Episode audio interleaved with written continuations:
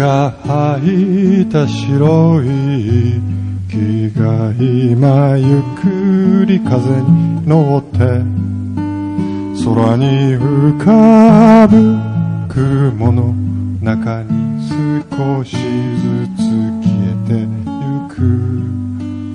遠く高い空の中で手を伸ばす白い雲、君が吐いた息を吸ってぽっかりと浮かんでる。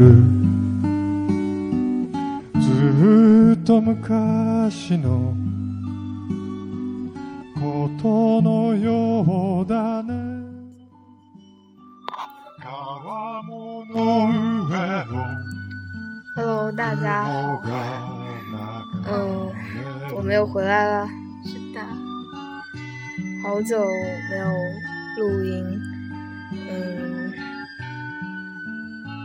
感觉这个声波还有点小。是啊，是，为什么他这声音那么小？有了，不要在意刚才的东西。我靠，我们不打算重新来吗？没事，这边可以剪。嗯，好，那还好。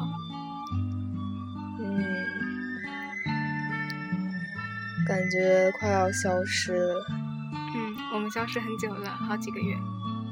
但是我们还是经历了很多生活。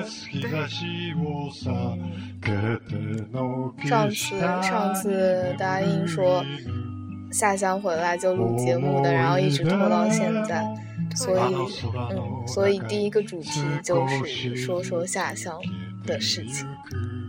哦，对，最后说一下，这应该是我们最后那么粗糙的录电台。因为我们买了新的设备，以后我们会认真对待的。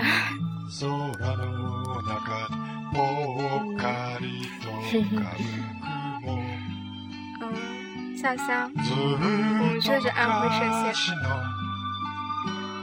然后画了很多画，看了很多风景。哈哈，我感觉我好表现，对，我在偷懒。反正生活就是该偷懒的偷懒，摸鱼啊，我都不知道怎么开口。对啊，就不知道该说些什么。好吧，那我就说，就是下乡期间总会有一些感情的情愫在萌发，因为大家都太闲了。然后不是在打牌，就是在摸鱼，然后我谈恋爱。对，这就是重点，第一个重点。对，第一个重点是你谈恋爱了。然后比较出乎意料的，就是跟我们班一个成绩不太好的一个男生，挺活跃的男生，就是可能就是大家口中的傻逼类型。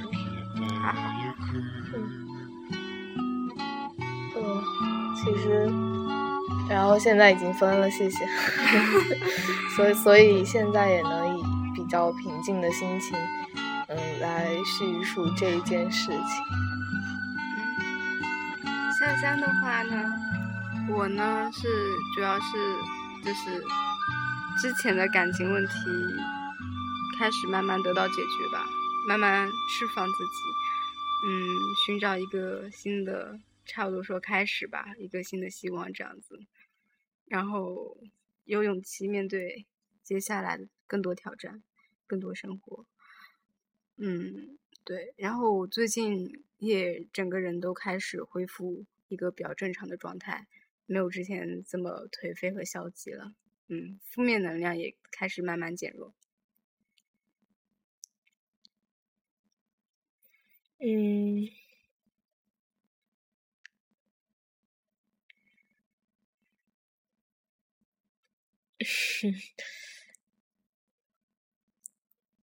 哎，没有姚嘉和，好是的，感觉好寂寞。好吧，他跟他爸妈在一起。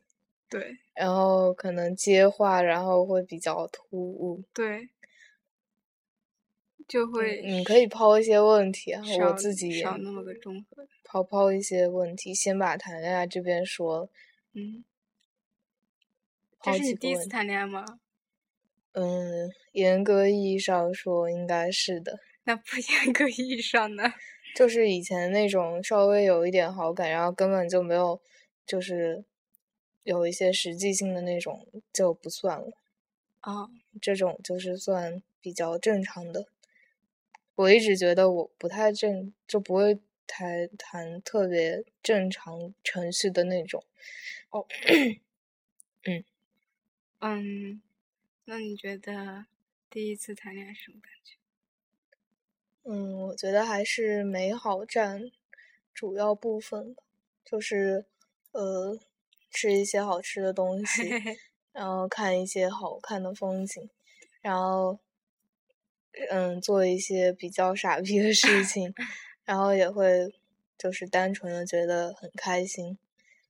我觉得恋爱的确有必要让这些东西来辅助，一个是吃的味觉上的，然后看的视觉上的，然后还我记得你们有一起听歌。嗯， 对，然后一起听歌，然后以及很多，然后一起做一些操作性上面的事情，然后这些事情综合起来产生一个美好的体验。嗯，因为总的来说也没有什么特别的事情，因为生活本身就不可能像有多特别的事情发生。嗯，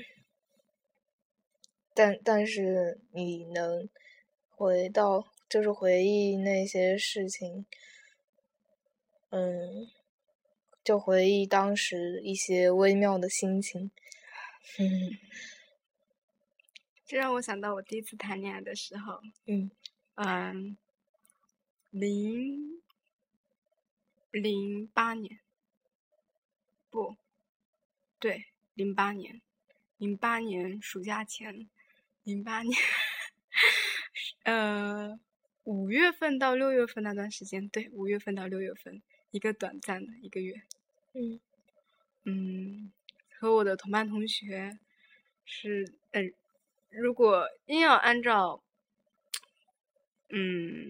让大家比较可以理解的方式形容他的话，那么他就是一个身材比较娇小，肯定比我高，一个比较瘦，然后真的一个很瘦，戴眼镜，然后非常聪明，成绩很好的一个那么一个男生。对，对，瘦小，挺瘦小的。他那个时候我也很瘦，我现在很胖，你知道的，我现在很胖。那个时候我也很瘦，但他那种感觉就是跟我差多瘦吧，还是比我更瘦的感觉。这个问题不要也没有瘦不瘦也。对，我现在非常纠结这个问题，因为我现在非常在意自己的身材。然后他是一个非常然后花钱非常大手大脚，然后也挺爱看书的一个男孩子。然后也喜欢听歌，然后和我一样都很喜欢上网，然后我们也是和你和朴信那样子。我们有时候出去吃东西，然后我们会去江边逛。我和那男生大概在我们家那老家的江边一起散步过，下午的时候。靠，我不会夹哥这边推不过去。我了个去啊，这该怎么破啊？现在在家了吗？没有。我难想象我们这一期录出来之后效果是什么样的。你可以拿你手机放歌。好的。我已经开始难想象我们这期录的是有多糙了。我估计可能我觉得应该是下一个盛世的开始之前的末日的那种感觉。是。对，也没有开玩笑。然后真的是我还记得跟他一起走在江边的那个下午。那天是我刚从书店出来，然后他就问要不要去出去嘛，然后我就在他家门口那边那个广场或者说是花园那个地方等他，然后我拿着这本很大的书，然后在那边等他，他下楼之后我们就，他家里江边就已经是江边了，然后我们就一起走去江边那个地方。嗯，然后那天太阳很好，然后我们逛完江边之后我们就吃肯德基。嗯，啊对，其实我不是很喜欢吃肯德基，但是现在想起来挺幸福的。然后上学的时候会碰到他，就会在后面大叫一声我的名字，然后我转头看他一眼，然后我们一起走，慢慢的走进学校。嗯，但是只维持了短短1个月，因为我就可能是小孩子都会有一个排斥心理吧，排异的这种感觉，就是他当他要融入进我的生活的时候，我就拼命把他往外面排。嗯，然后不习惯。嗯、对，可能就是这种感觉我也蛮明显，就是你已经习惯了一个人的生活，然后习惯了长久的处在你自己的世界中，然后你突然你的生活介入另一个人，然后你跟他做一些事情的时候就会考虑他的感受，就不仅仅是自己的感受，就会存在一些不适感吧。嗯，然后你最初那个阶段如果没有度过去，然后就可以说再见。对啊，就是我谈恋爱几乎都没有超过1个月的，就是最初那个可能没有迈过去吧。而且是这样子，我也不知道为什么每次谈到后面都会觉得妈了个傻逼，妈逼这是个傻逼，我为什么要跟他谈恋爱？那个时候就是最初的快感消失，然后你开始怀疑一些东西。也不会，因为从一开始谈之前，就是确认关系的时候，我就知道这个人是个蠢货。嗯，差不多很多时候都是这样子。然后也是因为自己的空虚吧，需要一个排解，需要有一个人拥抱，需要一个人安慰。因为我挺缺爱的，可能总是希望有人关心我这样子，然后就那就跟别人谈吧。然后谈到快一个月的时候，首先第一点我受不了那个人的傻逼，第二点我总觉得我这么做对别人也不好，我心里过意不去。然后第三点，因为其实有的时候有几个男朋友缺少共同爱好，就没什么可谈的，就是有几个还好点，会聊得来一点。我觉得与其这样子，还不如好好一个人的生活过好就好。对，而且现在这个阶段我觉得我不会去随便谈恋爱，再去做一些我这阶段不想做的一些事情。而且我觉得我现在这个阶段应该是一个修养的阶段，积累的阶段。我现在慢慢的从腿里面走出来，从以前的感情里面释放掉，所以现在这个过程没必要插入过多的感情。反倒是我觉得你的这一段，当时让我在下乡的时候看到你们在一起的时候，我觉得看到了我特别开心。就是一种经历吧，我觉得，就我们有的时候很渴望那种，离奇的那种，像那些电影一样的那种，但是现实可能还是，就最重要的是那个人对你好不好吧，说起来超俗，但的确是这样。因为你来到这个世界上，没有真正几个人会对你好，然后，然后每次当我们遇到那个对我们好的，哪怕他可能不是完全真心的或者什么的，我都会很感动。对，因为他其实没有必要这么做的。当他关心我一下的时候，我就觉得真的是我的福气啊。就人与人相遇已经是很不容易的事情。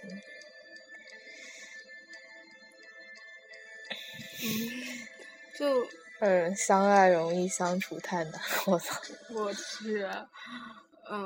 对，就其实不仅仅是谈恋爱上面，平常生活上面也是这样子，交朋友也是这样，就是相处的这个过程挺难的，包括在跟工作中也是这样子，学习中也是这样子。而且激情可能有的时候真的是暂时的吧，到后面都是之前沉淀下来的东西在维持这段感情，可能是，但是那些美好的瞬间还是会留在我们记忆里。对，就当时经历那些东西的时候，就觉得超级美好，然后超级想在那个时刻死掉，因为就你非常觉得一件事情美好的时候，就非常害怕失去它，因为你知道必然会失去。对，但是有的时候会有另一个想法，就是这一刻感觉很美好，就真的不想停下来，不想停下来，不想停下来。就像画画画到一个嗨点的时候啊，不想停下来，不能停下来，不能停下来这样子。就付出真诚的爱是最重要的，我觉得。是的，是什么东西掉了？棍子。还有什么呢？让我想一想。自下乡的时候，对。其实还闹了挺多乌龙的，比如我那天下雨，在雨里面画画，然后就从头湿到脚嘛，内裤也湿了嘛，对啊，然后就在我当时就只跟几个好朋友在一起，羡慕他们几个男闺蜜吧，哥们，然后当时我就特别纠结，我说我妈都内裤都要挤出水来了，我这么两条裤子穿着我真的好难受啊，然后大家就建议我脱吧，晾晾裤子什么的，然后我在想亭子看看四周没有人，然后你就脱了吗？对，然后后来就脱了没多久之后，快集合的时候，哇，好多人过来了，然后就立马穿裤子。有点那个场景好逗。对啊，还有当时因为我那天穿是白 T 恤，里面穿的是黑色的 bra 嘛，我去，真的穿上透视装一样，感觉还是蛮有趣的。对啊，幸福，很幸福。跟朋友在一起的时候，特别下乡的时候，真的是挺幸福的。一起吃那边的石头饼啊，我一天吃 4.5 个饼呢，还有一半饼是给别人吃。真的饼很好吃。大家去安徽的时候，记得一定要吃那个什么叫石头果，对，是叫石头果。放什么？然后还有一个印象比较深的就是那边的老人，就是中国普遍乡村里的那种老人的感觉，那种有点就脱离城市生活，然后没有什么波澜的那些平静的，然后感觉在逐渐消退的那些生活，就是那些老人，而且他们感觉很真实，很实在。对，就因为这种现在基本上农村都不怎么带年轻人，然后我们去的那边余良坝就有很多老人住在那些就那个河边还是江边？河边吧。就住在那些楼上，那些木质的老旧的那些楼上。然后我印象比较深的是，我在一家比较小的，就在河边的一家，一个老奶奶的家里画他们那个灶台系列。然后那个老奶奶。他应该是老伴死了，然后他就一个人，然后坐在他的那种就是那个堂屋，大堂也不是，那个堂屋很小，就大概只有6-7平米吧，然后放着一个电视，然后就普通的那种农村的设施，然后他就坐在墙角的一个沙发里面，然后那个电视是整天开着的，开的蛮大声，就放戏曲频道或者是中央的那种频道，然后我就坐在隔壁的那个灶台那边画画，就它整个家都很小，一共2层楼，我感觉上下加起来也就不到50平米。其实我在那边留下更多的还是跟一些画画有关的记忆。那时候我其实画并不多，我总觉得自己太偷懒，画太少，太多时间在玩了。但是等到我回来之后，我更多的记得的反而是跟画画有关的。我就记得有一个下午，反正那时候刚到那边也没多久，反正画画也不在一个状态，没有进入该有的状态，出来的一些作业也效果也不是特别好，连我自己都看不下去。然后当时我记得我是在江那个河边的那个有点像，我总觉得那有点像跳脚楼，在那个2楼，我后来才知道，妈那是个鸡屋，难怪那么多鸡屎啊！哇，好多鸡屎，但当时里面没有鸡，后来才知道那原来是个鸡屋，然后超级脏，然后在里面画一下午，晒一下午太阳，然后画对面的那条河和山。然后效果一直都不大好，然后后来我当时又拿给老师看，然后我老师就说：“哎，他说你这个河画挺好的，你这个山画太概念了。”然后当时就红火，我说：“我他妈要怎么样不概念啊？”然后他们就跟我讲，然后总跟我说那不好，但是我坚持画那个系列，一直画河和山的那个系列，所以最后我出的一系列作品都是河和山，都是那一整条路的风景，可以这么说是一整条路慢慢走过去，然后在河边或者在河岸上面的房子上画的那一些东西。反正是一个去那个地方，很多人的感受是房子给人的感觉，然后我不知道为什么我对那边的那条河和那边的那河边的那一座山特别有感觉。对房子的感觉的吧，就比较平淡吧，就是一如既往的会拍建筑，就是感觉干干净净的。天呐，我放这歌好不搭调啊！没事，放缓一点的嘛。是啊，我都说不出话来了。我靠，有点紧张，太久。哎呀，不要紧张，就是随便聊聊。我们本来这个就是记录生活，对，这蛮随意的一个东西，这个跟真人秀差不多。对，其实就是讲，有的时候对我来说，这个东西就像是我表达一下我的想法、心里话这样。对，无论是那些宏观的感受，还是细微的细节。或者说是对生活的抱怨，或者是那些粗鄙的那种想法，或者是对美好事物的感叹，我觉得都是真实可贵的。对，但是我觉得我们现在的话，我的话会有一个对美好事物非常强烈的一个追求欲望。就。状态差的时候，对，其实我和姚嘉和我们之前有录毛姆的那一期是在暑假时候录的，那个时候的状态是我最最最最低谷的时候，然后那段时间我是日夜颠倒的，那段时间好想死啊。当时就是很迷茫，不知道自己想要什么。也不是说不知道自己想要什么，而是我不知道该怎么办。关键是我当时很迷茫，不知道自己该前进或者是回头看一下，又很留恋过去的事情，又觉得应该前进了。然后那时候不知道该怎么做，然后整个人都反正每天都在家里面折腾，在家里面作嘛。在当时租的房子里面，我整个人作死了，真的是。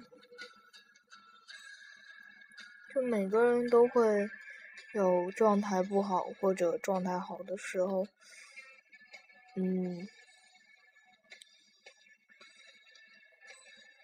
所以现在抑郁症什么才真的很存在于很多人之间。我们班同学，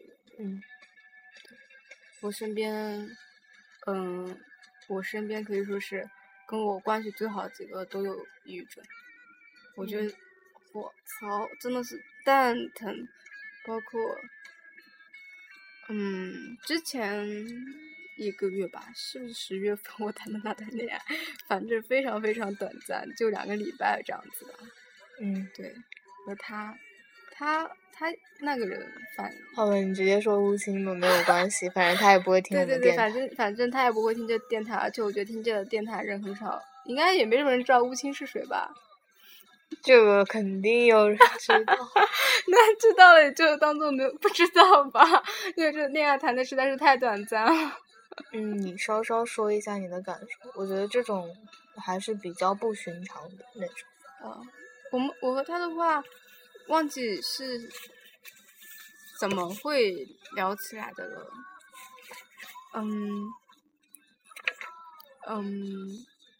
其实。你像你的话就蛮早知道他的，我也是近几个月之前才开始知道他的，然后有看过他写的诗，其实还挺美好的。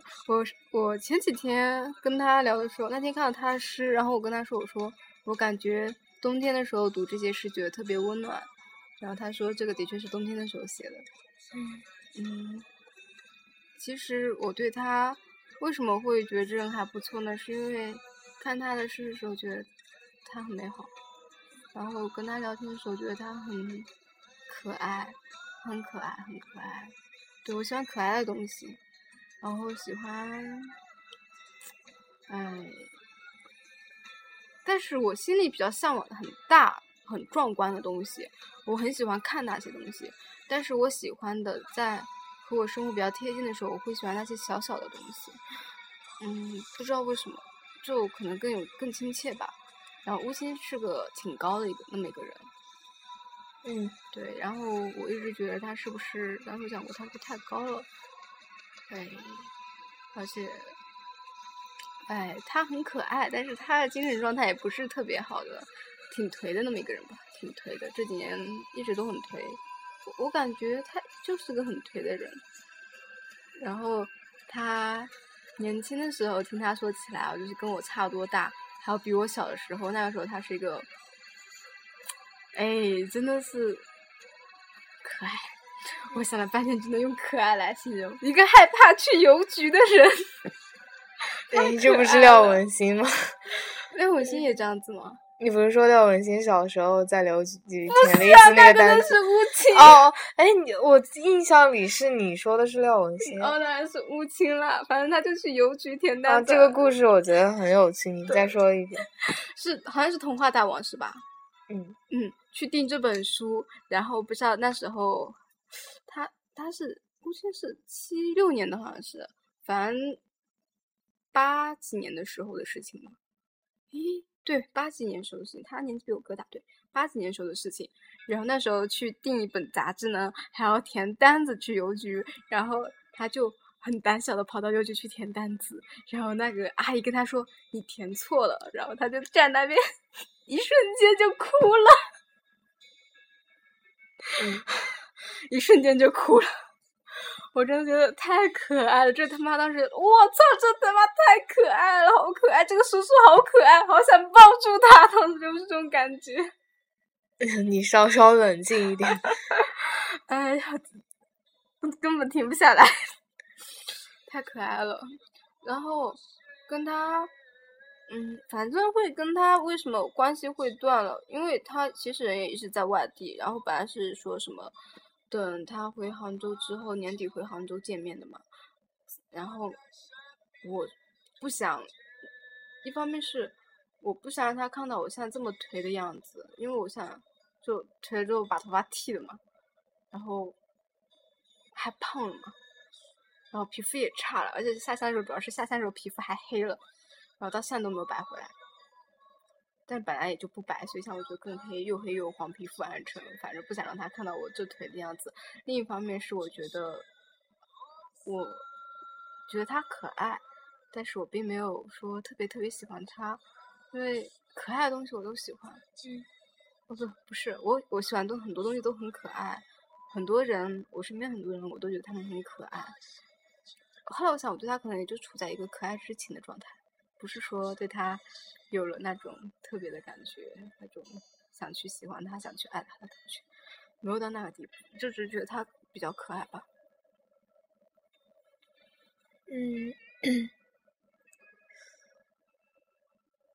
我觉得少年都是美好的吧，就是现在好像想放小妹妹、好妹妹的那个“你曾是少年”啊，好啊，就是哈哈，感觉少年就是世上的那种美好之物，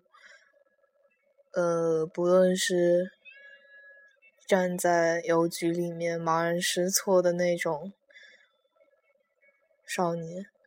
还是第一次谈恋爱牵别人的手就很紧张的那种，都是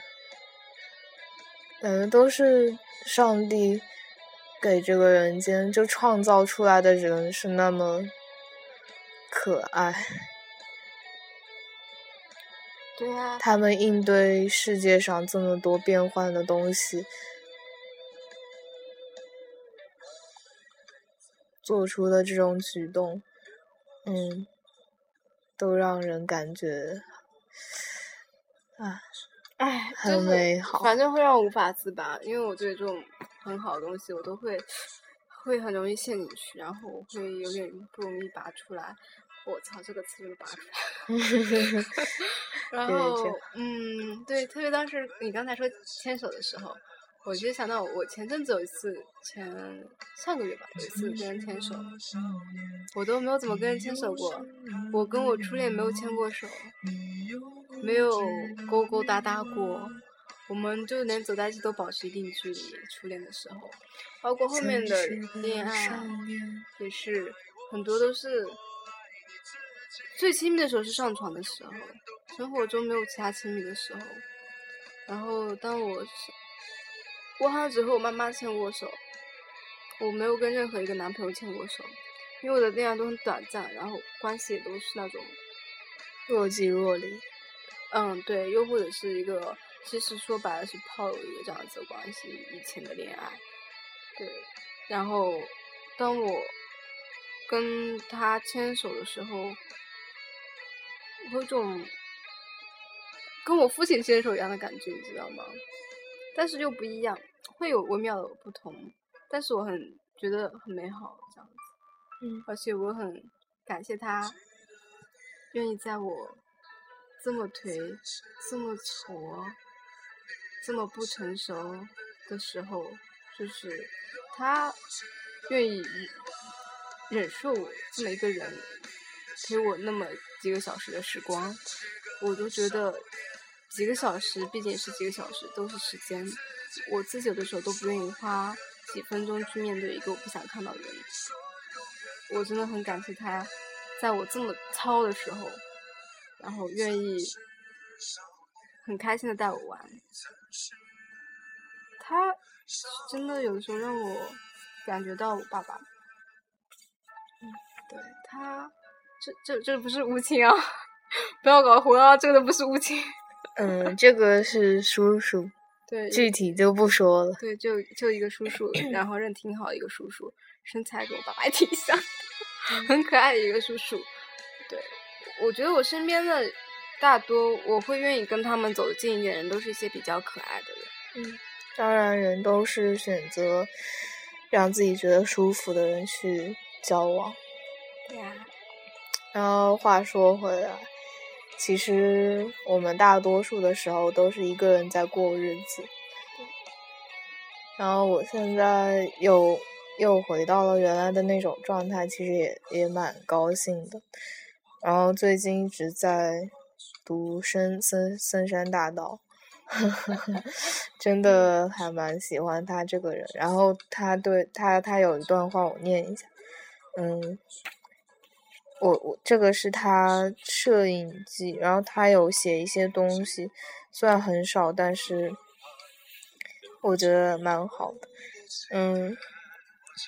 他说，极端来看，我没有也不想拥有人际关系，对我而言，最重要的是能拥有一个人静静发呆的时间，如此而已。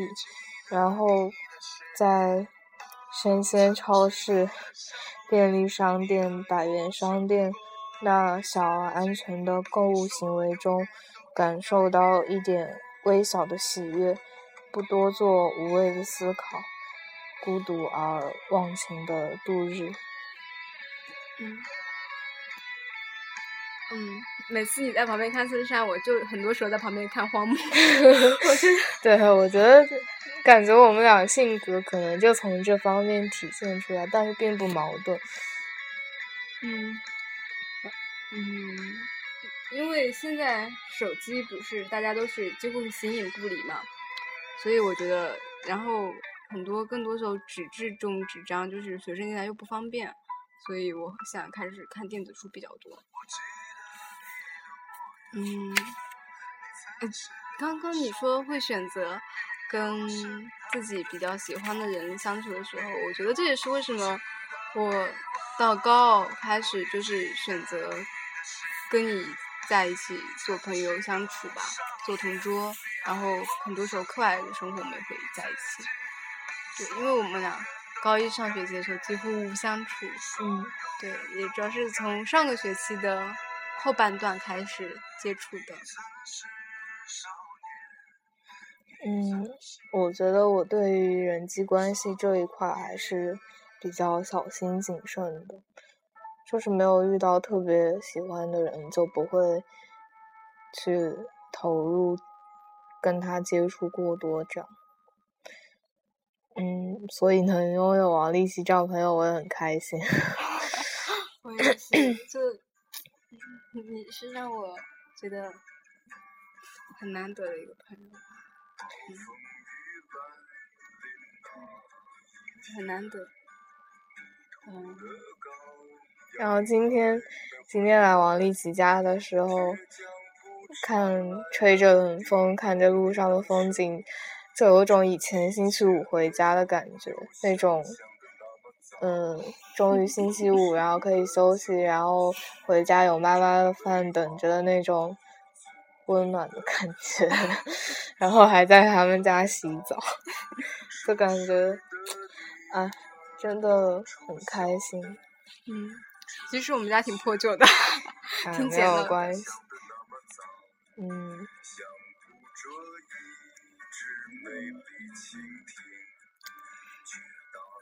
我记得那个木心他说过这么一句话，他说幸福不过就是10根手指。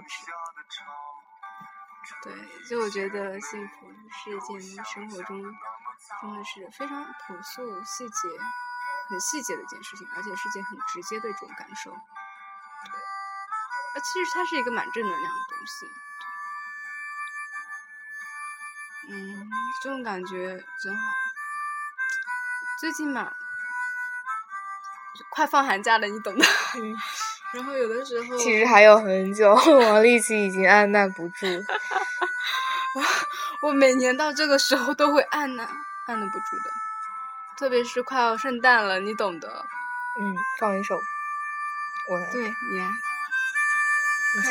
快要圣诞了，然后呢，圣诞对我来说，对别人来说可能是出去约会的日子或者什么的，对我来说不是的。对我来说一直是吃的日子。那天我会出去吃好多，我觉得去年是去吃自助餐了，像猪一样的几个人在那边吃自助餐。今年目前没有安排。我对节日也没有什么特别的感觉，每一年的每一个节日也没有连象征意义也没有这样过。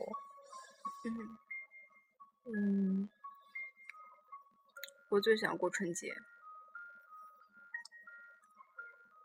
因为一个人在家里啊，就跟我妈两个人，然后我们会琢磨菜式，我们两人会一起做菜。春节的时候，我和我妈两个人，然后我们要从早上7点多就开始折腾午饭，然后就我们两个人吃，然后我妈要想方设法，就是该做什么菜，因为其实我和我妈俩都挺懒的，然后我们要做的菜就是我们要做很多菜，看上去显得很丰富，又要让这些菜很简单很好做，然后一天都过下来挺折腾的。然后到晚上的时候，其实我不看春节联欢晚会，我差不多9、10点钟我就上自己床了，然后那天我会睡特别早。那天放炮的人很多，对啊，会超吵，很吵，但是就是可以习惯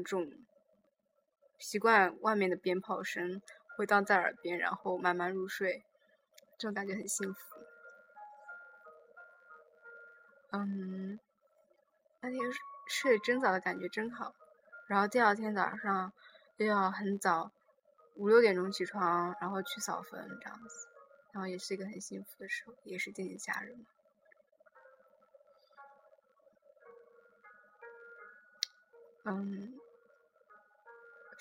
我们好像脱离主题了，下乡耶。下乡这块已经完了吗？然后下一个换老师，我们讲到9:45。对，现在几点钟了？9:20。加油讲。换老师。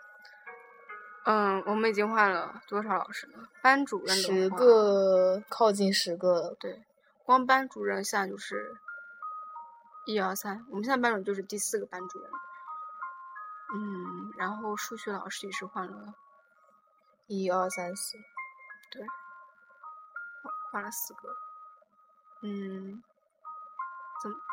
附中是个换老师换的很勤快的地方，里面的人口的那个机械变化还是挺大的，流动速度挺快的，对，来来走走。为什么呢？我觉得有一方面他们是受不了我们这批学生吧，有些老师待不下去，不喜欢这个环境，可能是。就比如说我们新来一个语文老师，也不太想吐槽他，其实。对，就是我觉得如果他哪一天会离开附中，他肯定是受不了我们的原因。对，感觉只能用4个字来形容，就是哀其不幸。无论是他那些幼稚的见解，还是从表面来看就不要说，反正就是蛮低俗的啊，也没什么好说。我对他的感觉就是一个在家里带孩子，然后自己不打理自己的一个也没有自己社交生活的一个中年妇女吧。然后我觉得她就像是那些逛天涯的主妇，然后还是个五毛，还是个愤青，然后让人觉得很无语，对，就这样很无语的感觉。对，就她的一些言行，特别说的一些话，让我感觉到就是天涯里面那帮最没有脑子的人嘛。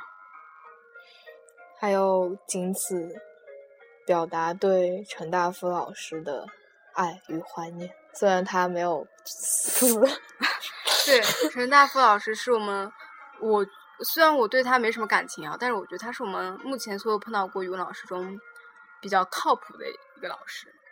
对，我个人是真的对他充满崇敬之情，是那种看着然后会感叹的那种崇敬。就当他很轻松的在讲台上说自己不论爱情经历也好，就有一天他讲他文革的时候被批斗的那种经历，也是很自然的很轻飘飘的说出来，然后也不调侃也不沉重，刚刚好。就那个时候真的，现在想起来都有一种肃然起敬的感觉。这个就是让我想到一方面，就是我们这就是人的修炼吧，我觉得。对，真的活到这样子不容易。对，但是让我想到是一方面是我们对我们老一辈的理解，就是有的时候我就像我和我的家人，我的爸爸妈妈，我的爷爷奶奶那种，我们在相处的时候会有隔阂，然后毕竟是因为有太多他们那个时代文革，包括后面的一些大跃进，知道一些，还有一些北京那边闹革命啊，然后还有3年饥荒啊，然后反正这个很混乱的时代对我来说，我们没有经历过那样子的时代，我们真的很难很难体会我家人我爷爷奶奶他们外公外婆他们过来的那种感觉，特别是我外公和我爷爷是经历过就是日本侵华战争那段时间的，就是我太婆那个是我太婆婆他们那时候，然后日本人冲进我们家的院子里面，然后占了我们的家当时，然后我外公原来不在我们现在这个地方的，他当时是所谓的豪宅，真的是他们那时候我外公他们外公爸爸很有钱，就是为了逃然后离开那个房子，后来我外婆就8、9岁前都过着非常非常非常好的日子，后来就开始真的是非常凄惨。我妈妈跟我说，我外公11岁的时候在宁波的街头卖大饼油条，当时我外公才11岁，而且他卖大饼油条还要养活我的外婆、我的外祖父嘛，我外婆、我外公的爸爸妈妈、太外公、太外婆，然后当时他们生了病，反正后来死得特别惨。这个后面有个梗特别搞笑，他们后来是一种，我妈跟我说，就是现在的话讲就可能是发炎这类的，拉肚子这种病拉死的，然后当时要去下葬的时候发现那个坟被我的另一个外公给卖了。我另一个外公就是学画画的，他很穷，他把我太外公太外婆的坟给卖了，他当时画卖不出去，然后特别穷这样子。然后我这一个外公的话，反正他最后没有任何音讯，我们家人也都不知道他后面怎么样了，只知道他画卖不出去，过得很穷，他人去哪了，后面怎么样没有人知道。很多时候我们看到一些作品，一些对生活的记录，感觉蛮苦大仇深的，就没有办法理解那些怎么会有这么严重的苦难，那种感受真的是没有办法体会到。对，太安逸，太爽了。但我觉得无论你过得有多安逸，你的未来有多光明，但是你还是要记住就是意识到那些不好的事情还是在发生。对，特别是当我和我爷爷奶奶之间就我们会有分歧，以前我们住在一起的时候，有的时候会闹嘴，会闹别扭，我会不想说话这样子，我这样会我不爽了，我就不理你不说话这样子。那个时候一想到爷爷奶奶他们所经历的这些事情的时候，我就觉得我应该去理解他们。经常大家会说大人应该是去理解自己的小孩怎么更好的沟通啊，巴拉巴拉巴拉巴拉，这屁话真的是。其实我有想过，我们作为孩子，我们真的有很好的去认识、去主动去了解、主动去感受我们爸爸妈妈、我们的长辈他们那种当时所处的一种生活的一种状态、感受、氛围，我们现在可能很难体会到，很难想象。虽然他们跟我们现在处在同一个空间时间维度里面，但是他们拥有我们所没有经历过的那些时光。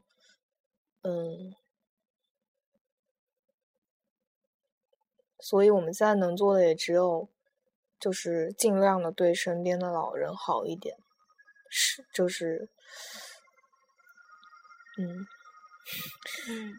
理解他们嘛，然后不要过得太轻佻，对，不要太浮躁，还有不要太浮夸。学生很容易犯这些毛病的，包括我自己，我就身上一大堆毛病，这些毛病都反正在里面，都该占的都占。然后说起大福的话，我就觉得他是我们三个语文老师中最靠谱的一点。有一点为什么我觉得他靠谱呢？是首先他的文学修养就比另外2个老师要高很多，然后还有一点就是他岁数比较大嘛，70多岁了，然后给人的感觉就是比较沉得下来。像我们第一个语文老师反正上课时候喜欢讲民国八卦嘛，就是生活感觉从小到大也是比较安逸的那种，比较小资情怀，其实也没有什么不好的。他以后的生活肯定如果没有什么意外也会继续这样的下去，而且他生活挺好的，对，他物质条件可好，也有对，反正心中也满怀美好，然后整个人散发出也是正能量，也没有什么不好的，但是不是成大事的人，这个肯定对。但是是这样子，未必每个人要成大事。我们有自己的小理想，我们想方设法去完成它。而且，就很多人就只是想有理想，不想成大事。包括我自己也是，我明白，我就是很想去把自己喜欢的事情做完之后，我就会不知道要干嘛的那种人，我估计我是。然后。野心什么的话，我觉得以后，因为我现在还小，不知道以后随着年纪增长，该体现的都会体现出来吧。然后我前几天看到那么一句话，他说就是一个生活很充足的人就不需要太多的过多的信息。这我觉得就这句话其实挺适合那些生活真的首先人满自我，然后他们生活又很充足的那种人，就是一个蛮饱满的那个人，适合这样子的人，不需要太多嘈杂的信息。对，我们现在在一个信息社会、信息时代，现在信息流通量非常快，网络这东西啊，手机啊，对，你每天早晨一醒来，一打开手机就感觉被信息的潮流所淹没。对，然后睡觉前还是有不断的信息就还要涌出来这样子。然后反正时刻都在被一些信息就是强迫性的那个进行阅读这样子的感觉。但我觉得应该还是会慢慢的找到方向，自主选择，然后抛弃一些东西，然后对。然后我觉得我们可能以后真的要搞艺术的话，还是需要走出小我，就看看其他的东西，但是还是要有自己的坚持，要长见识，这很重要。见识真的蛮重要，这个超重要，真的。因为我其实挺开心我读高中的，不然我估计我就废了。对，真的是。对，我们需要一个这样的环境来提升影响，这样。对啊。我们还是挺需要这个的，我们需要长长见识。毕竟我知道我不是天才，所以还是需要很多客观的事情来推动自己。反正我从小到大一直被灌输一个，就是我一直被灌输的一个想法，就是我是个差生嘛，就从小到大被当差生嘛。然后特别在我们那小城市里面，老师特别没有素质。然后你是成绩不大好，然后你因为我的情绪波动很大，从小到大都是这样子一个，然后很多时候处于一个很亢奋的一个状态。我会每当老师说一些话我觉得不理解的时候，我一定要有的时候会忍不住去跟他争议，你干嘛这样子对吧？然后老师他们都会觉得我这个学生怎么这样子。而且我从小到大从幼儿园开始就被老师有点排挤那一种，然后上高中的时候就有的时候会上学恐慌，这个一点我从小学就开始有了。后来我妈带我转学之后好了很多，就是小学的时候我很长一段时间不敢去上学，每天早上去上学我就想去死，一去上学我就想去死，我不想进学校，我真的觉得。然后每天乘公交车去上学的那段路，我真的觉得是无比漫长的一段路，我每天都希望最好永远不要到学校。我觉得这些是王一琦个人经历，当然肯定有人有共鸣，然后一个是摧残了他，然后另一个是我觉得这也是他不同于别人的地方所以我们要感谢艺术，就是艺术能让我们脱离很多东西，是的，脱离那些传统观念的束缚，脱离那些教条，脱离很多生物性的东西，什么那些乱七八糟的。对，就是艺术的话是真的是简直的吧，就是活下去的信念啊，真的是特别是小时候我们家，我记得我读幼儿园还有读小学时，我们家订了一本杂志是《人像摄影》，然后你懂的，很多裸照然后我每个月我都要翻上很多遍看那些照片，真的要翻上很多遍看那些裸照，真的觉得无比美好的一件事情，真的是小时候哪懂这么多啊，但是当时就是感觉到一种没有束缚的自由。对啊，对，而且家里爸爸妈妈他们也都看这些，然后所以我当时可以肆无忌惮的看这些。我记得有些男生看这种东西啊，他们都躲到一个地方躲起来看这种小老鼠。对啊，像小老鼠一样真的是。然后在这段时间里面，学校里面又离开了很多同学。嗯，这是最后一个话题，因为我们宿舍有门禁，所以得再聊个10分钟。对，然后我们好像，你先讲那个去旅行的哪一个？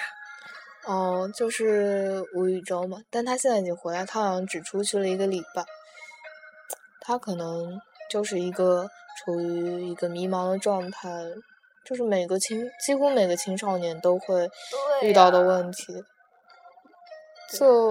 I'm teenager， 然后 I have problems， 就很正常的一个遭遇。我希望他能好，然后我希望大多数青少年也能好，就是经过这一些这种经历之后，能找到自己的方向。对，有的时候我觉得我们录这个节目，我觉得有一方面真的是有时候其实学生很不被理解，青少年其实是很不被大家所理解的，然后在这个社会中，我觉得我们所承担的角色是很容易一个被忽视的角色，我们真的太容易被忽视了。不是说我渴望被关注，而是我觉得我们这个社会对青少年的关注并不高，真的不高，然后对我们青少年的保护也不是很好。因为我们现在可能没有真正成长为一个规定意义上的社会人，然后好像社会也没有特别尊重我们一些就是不同的想法，有的人可能我们并不知道那些很微小的细节，很多人他就是在这些冲撞矛盾中没有理清这个关系，然后就会被一些势力给吞没，然后就陨落。然后还有2个同学，一个同学可能是等到我估计月底的时候会回来吧，是我们班一个同学，他的话青少年不仅会迷茫，青少年也会逃避。对，逃避是人的本能的，就像你手伸到开水里你肯定会缩回来。